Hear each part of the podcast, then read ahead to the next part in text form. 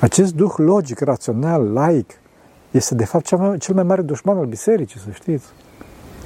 Fraților, nu avem nevoie de calcule exacte a diferitelor date și de strategii de marketing și propovăduire, ci de sfințenie.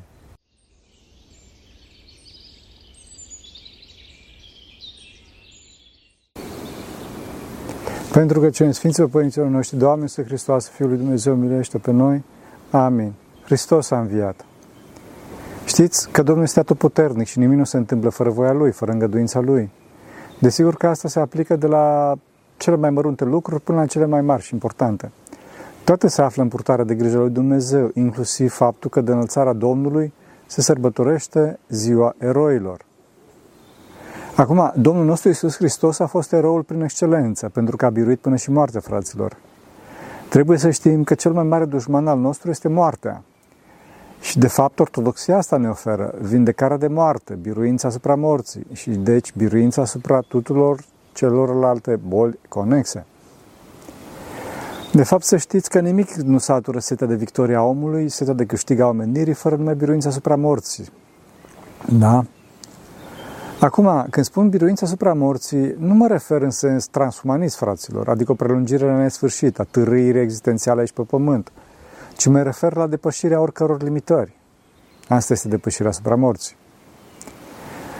Acum, toți știm că oamenii care aici pe pământ încearcă să învingă prin materie și nu prin duh ortodox, pot să ajungă putre de bogați sau cu poziții foarte importante, foarte influenți din punct de vedere politic, social sau și artistic. Fraților, după cum sper că realizați, la ora asta artiștii, mai ales cântăreții și actorii, sunt cu mult mai influenți decât politicienii. Însă toți ar trebui să știm că acești oameni sunt de regulă neîmpliniți, triști, goi pe dinăuntru, anxioși, depresivi, cu probleme cu nervii, unii dintre ei ajungând la mari drame. Fraților, scena politică sau artistică e un drog, este un drog. Și dacă nu există ascetismul, durerea analogă care să mențină echilibrul, această durere va veni în timp. Și dacă omul nu are duhovnicia corespunzătoare să gestioneze asta și să-l mențină pe cale, atunci acest dezechilibru va fi distrugător pentru el. Acum, ca să nu judecați pe oameni, să știți că există și reversul medaliei.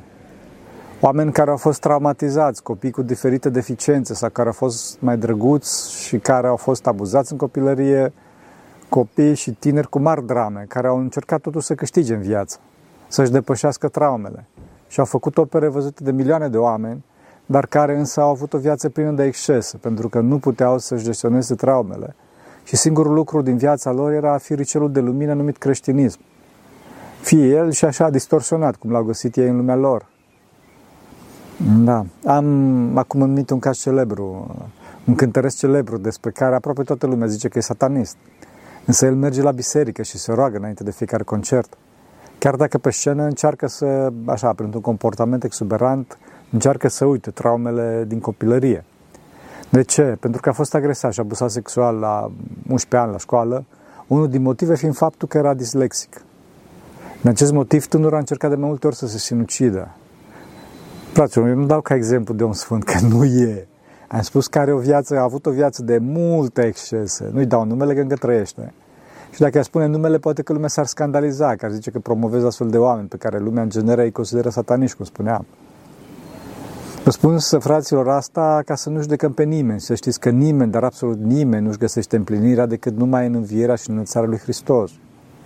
Numai acolo se află victoria, numai acolo scăpăm de drame și de frământări. Da, ok, cântărețul de care v-am amintit, măcar e sincer în drama lui. Și poate că de asta unii îl iubesc foarte mult, iar alții îl blamează foarte mult. Și, fraților, numai Hristos îl ajută în drama lui, chiar dacă e foarte bogat și faimos, credeți-mă. Hristos îl ajută și direct, așa, mă rog, cum poate fi ajutat un astfel de om în erezia lui, adică prin mustră de conștiință și uneori oarecare pocăință, în lupta cu marile patimi pe care și le-a exprimat și public, și pocăința și-a exprimat-o public în melodiile sale. Și, mă rog, prin gânduri bune, cât o fi având. Și mai ales prin intermediul răbdării și iubirii soției lui, cu care e căsătorit de peste 40 de ani, fraților, într-o relație foarte dificilă, bineînțeles. Fraților, sau Hristos, sau haos. Da. Și ca el sunt mulți, dar chiar mult mai rău, chiar dacă la prima vedere sunt de invidiat. Fraților, în spatele marilor artiști se ascund de obicei mari drame. Și asta pentru a fi echilibru între plăcere și durere. Și numai Hristos le poate conferi acest echilibru. Desigur că în cazul lor, într-o foarte mică sau sper într-o mai mare măsură, analog cu cât îl iubesc acești oameni pe Hristos. Adevărata victorie este numai în Hristos. Înțelegeți?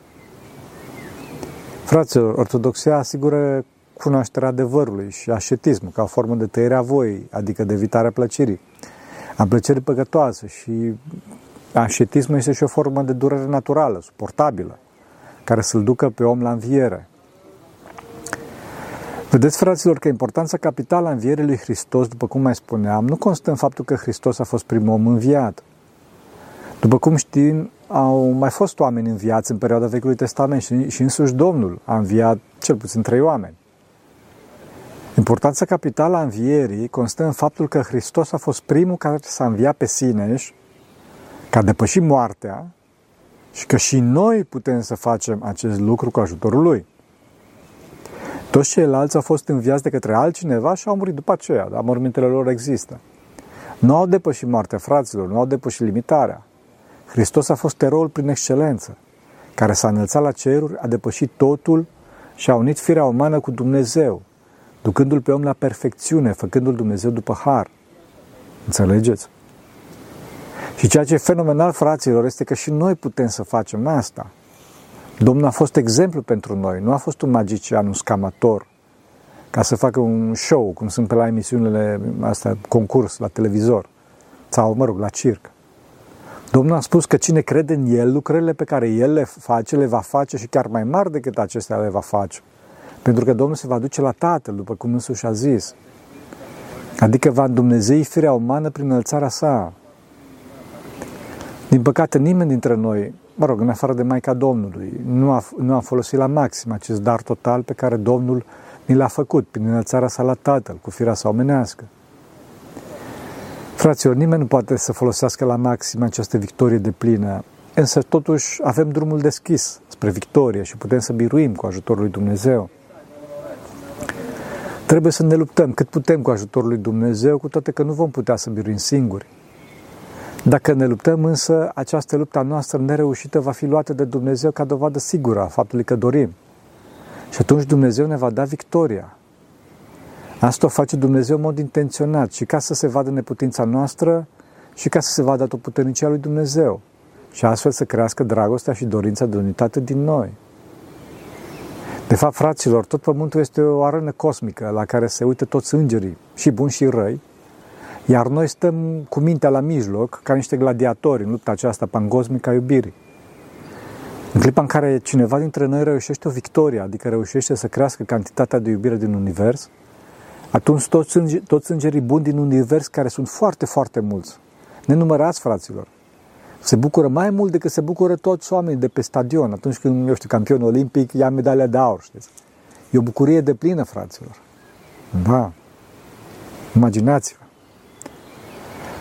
Vedeți că învingătorul deplin e numai Hristos, care a depășit totul, inclusiv moartea și legile fizice.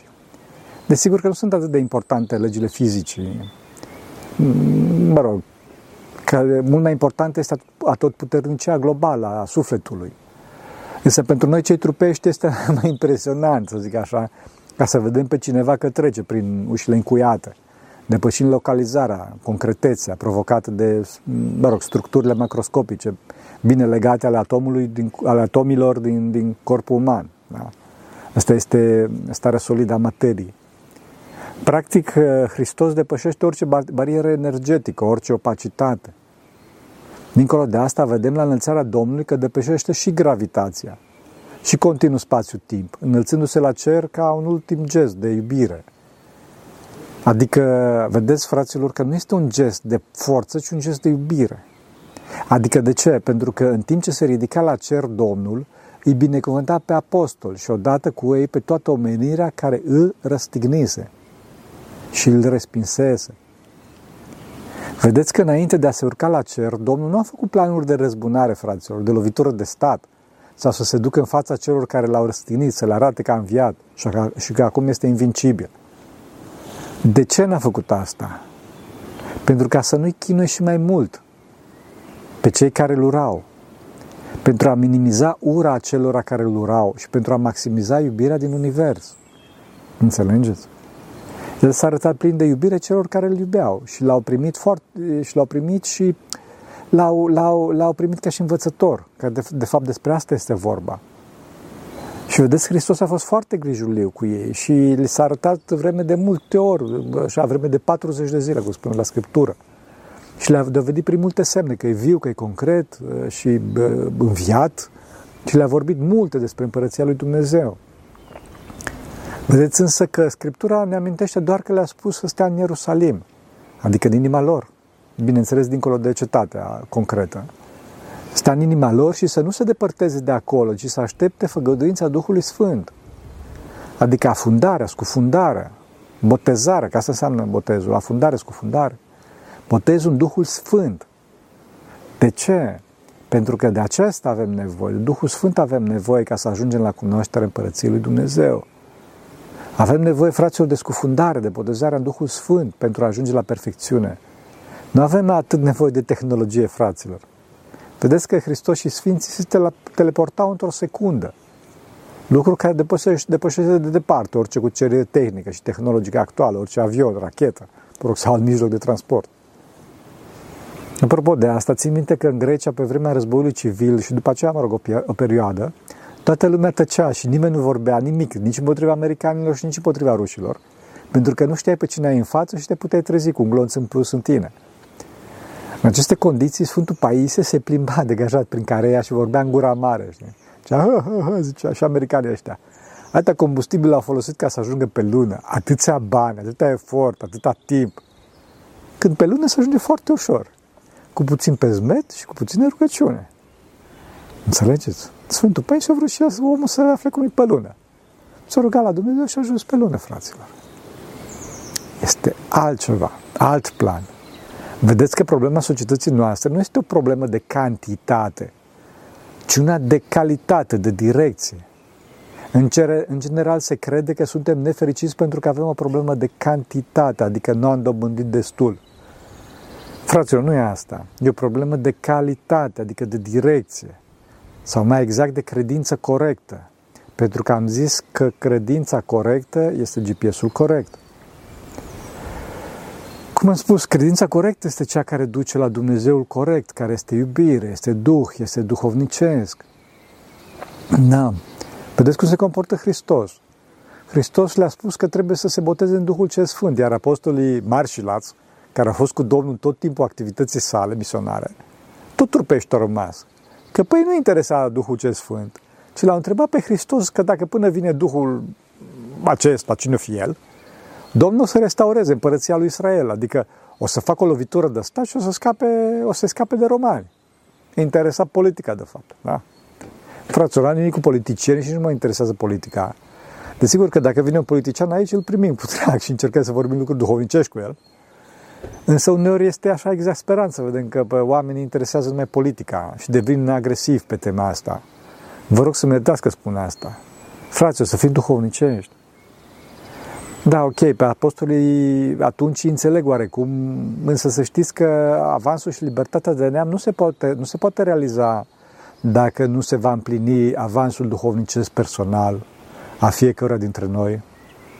Fraților, Dumnezeu nu se bajocorește și îngăduie să avem ceea ce merităm, să știți. Dacă noi ne vom curăți duhovnicește, vom ști și ce să votăm. Eu nu urmăresc politica și chiar dacă aș urmări-o, aș da același sfat pe care l-a dat Domnul. Adică botezați-vă în Duhul Sfânt și atunci veți cuceri nu numai România, ci întreaga lume. Înțelegeți? De fapt și Hristos la fel le-a zis. Adică ce le-a zis Domnul? Nu-i treaba voastră când o să se întâmple eliberarea de romani. Asta Tatăl din cer le gestionează. Voi să o luați putere când o să vină Duhul cel Sfânt peste voi și o să fiți martori a învierii și dumnezeirii mele, adică a Domnului, aici în Ierusalim și de fapt în toată Iudeea și chiar mai mult în Samaria, da? Și de fapt pe plan mondial. Pe plan mondial. Le-a zis-o gradat, fraților, de ce? Ca să nu pățească vreun șoc, să știți. Pentru că înainte de venirea Duhului, cum spuneam, apostolii erau foarte trupești și deci foarte limitați. Pentru ei care erau niște simpli pescari, să fie mărturisitorii lui Hristos în Ierusalim era o mare problemă, pentru că ei erau nei ca nimeni, dar rămite la nivel planetar. Înțelegeți? Vedeți că apostolii nu merg necontrolat la propovăduire, ci cu binecuvântare și cu Duhul cel Sfânt.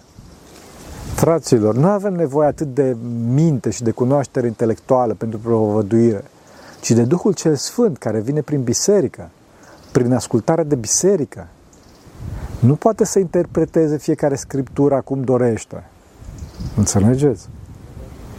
La fel și noi trebuie să ne concentrăm pe înduhovnicirea noastră. Și atunci vom face tot ceea ce este nevoie cu Harul lui Dumnezeu. Înțelegeți? Și când spun tot ceea ce este nevoie, mă refer la absolut tot. Inclusiv în viața de familie. Vedeți că Hristos nu s-a exasperat, cum poate ne-am fi exasperat noi și am fi zis, pe bine băi, atâția ani cât v-am învățat, cât ați stat cu mine, nu s-a prins nimic de voi, vă interesează politica? A sărit din voi ca din colțul mesei? Nu a spus asta Domnul.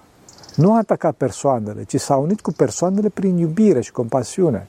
Și a atacat și a rezolvat problema. A oferit soluția.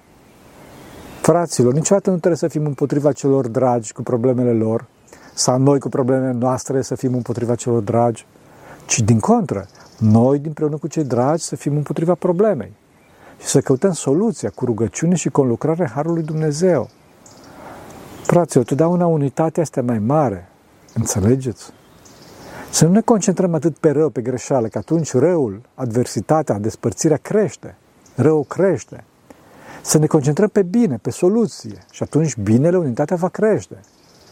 Înțelegeți? Vedeți că Hristos așa s-a despărțit de apostoli, cu aceste sfaturi care îndemna spre curaj, dar și spre ascultare și unitate.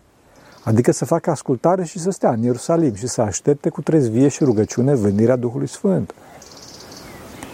Vedeți că Dumnezeu prin îngerii săi le profețește apostolilor că o să se întoarcă așa cum a plecat.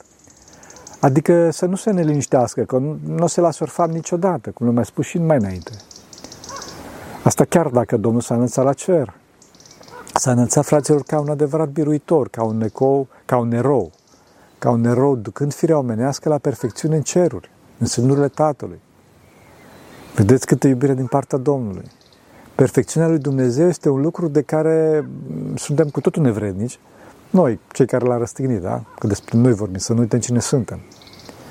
De fapt, după cum spuneam, dincolo de punerea în cea mai mare cinste a ființei umane, adică la dreapta Tatălui, după cum spune Scriptura, unul din motivele pentru care Domnul s-a retras în ceruri este chiar delicatețea sa și iubirea sa față de cei care nu-l suportau, față de cei care l-au răstignit. Da? Știți cum e, zice Domnul?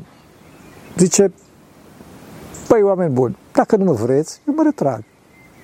De fapt, să știți că iadul este exact lucrul ăsta. Concretețea maximă a prezenței iubitoare lui Hristos, de care nu poți să scapi, fără însă a fi cineva pregătit pentru asta. Spune Sfântul Isaac Siru că cel mai mare bici din iad este biciul iubirii lui Dumnezeu. Înțelegeți? O iubire care te arde, la care nu mai poți să răspunzi. Ești distorsionat. Și prin asta treceau și farisei și ceilalți care spingeau pe Hristos. Și atunci Hristos, ca și ultimă dovadă a delicateții și iubirii sale, se retrage. Înțelegeți? Da, asta e, fraților. Pentru a ne face pe oameni să sufere iadul încă de aici, de pe pământ, Domnul s-a retras în ceruri și se arată numai cui îl poate primi. Vedeți că apostolii înainte de cinzecime nu erau mai deștepți decât alții, chiar am dovedit-o. Vedeți ce gânduri aveau. Mai că ei îl puteau primi pe Domnul. De ce? Pentru că aveau dispoziție de ascultare și de iubire. Aveau flexibilitatea smereniei. Înțelegeți? Și de fapt, Dumnezeu acum ne lasă acest timp până la a doua sa venire, pe care au profețit-o îngerii, exact în clipa în care s-a înălțat. De ce lasă acest timp? Exact pentru asta, pentru a învăța să ascultăm de Dumnezeu cel delicat, pentru a învăța să-L iubim pe Dumnezeu și pe ceilalți și pentru a avea flexibilitatea smerenii, pentru a ne pregăti pentru veșnicie. Înțelegeți? Fraților, acum îl dovedim că iubim pe Hristos, că nu e de față. Când face o minune sau ne acoperă cu harul său, e ușor. Când nu e harul, atunci, oarecum paradoxal, Atunci vin cununile, pentru că atunci se vede lupta noastră, chiar dacă nereușită, cum spuneam. Lupta va fi nereușită. De ce? Pentru că nimeni nu poate, de fapt, să-L iubească pe Hristos, decât numai dacă e Duhul în noi, care strigă, Ava, Părinte. După cum spuneam, și mă repet, această luptă nereușită însă este esențială, pentru că Hristos își limitează atotputernicia la limitele libertății noastre și deci are nevoie de străduința noastră practică, ca dovada faptului că vrem iubirea sa și astfel El ne va da. Orice virtute, fraților, vine din voia omului și din binecuvântarea Domnului. Fraților, concentrându-ne pe data sfârșitului lumii și pe tot felul de scheme, de calcul și de semne și de alambicări, în încercarea de a o afla, ne face rău, fraților. Eu cunosc foarte multe profeții și știu pe oameni care se ocupă cu asta și care n-au binecuvântare de la Dumnezeu și nu-i bine. Ne depărtează de harul lui Hristos dacă ne concentrăm pe așa ceva, ne îndurizează. Ne face să credem că noi știm ceva și ceilalți nu, devenim oarecum extremiști, anxioși și mai ales ne pierde vremea, care ne este dată pentru mântuire și, culmea, chiar facem să se apropie această dată a sfârșitului lumii. Pentru că dacă noi nu încercăm să ne mântuim, nu încercăm să devenim mai buni, atunci Dumnezeu nu mai are rost să țină lumea. Da? Pentru că, după cum spuneam, timpul ne se dă spre mântuire. Înțelegeți? Acest duh logic, rațional, laic, este de fapt cel mai mare dușman al bisericii, să știți. Fraților, nu avem nevoie de calcule exacte a diferitelor date și de strategii de marketing și propovăduire, ci de sfințenie. Fraților, sfințenia convertește pe oameni și nu capacitatea mentală. Asta e valabil mai ales astăzi, fraților, când oamenii sunt conduși prin cea mai perfidă formă de conducere, și anume conducerea prin confuzie. Înțelegeți? Fraților, trebuie să ne concentrăm pe Hristos, cel prezent, care este atotputernicul adevăr. Pentru că Hristos este prezent aici cu noi, cu harul său, și se arată cui este necesar, cui îl primește. Fraților, cerul la care s-a înălțat Hristos nu este o sferă, sau mă rog, pentru cei care cred că pământul este plat, nu este un tavan cu un capac care se deschide la câțiva mii de kilometri altitudine, da? Capac prin care a intrat Hristos și a pus lacă după aia și a uitat de noi. Fraților, nu e așa. Întâi de toate, dacă e să vorbim trupește, raiul, din punct de vedere material, va fi tot acest univers de mai mult de 93 de miliarde de ani lumină, un univers care însă va fi transfigurat, va fi scos din stricăciunea în care este acum. Dincolo de asta, cum spuneam, Hristos, fiind Dumnezeu adevărat și om înviat, a depășit toate, inclusiv continuu spațiu-timp. Înțelegeți? Mai pe românește, poate să fie oriunde, oricând. Da? Și aici, lângă mine. Și mă ajut acum să vă vorbesc vouă. Înțelegeți? Fraților, să nu renunțăm la victoria noastră, să nu renunțăm să iubim. Orice s-ar întâmpla, să nu renunțăm să fim eroi. Curaj, să fim puțin mai eroi. Așa să ne ajute Bunul Dumnezeu. Vă mulțumesc că a stat cu mine până acum în încercarea mea de a mă înălța pe un țintel cu ajutorul lui Dumnezeu. Hristos a înviat. Pentru că cele Sfinților Părinților noștri, Doamne, este Hristos, Fiul lui Dumnezeu, minește pe noi. Amin.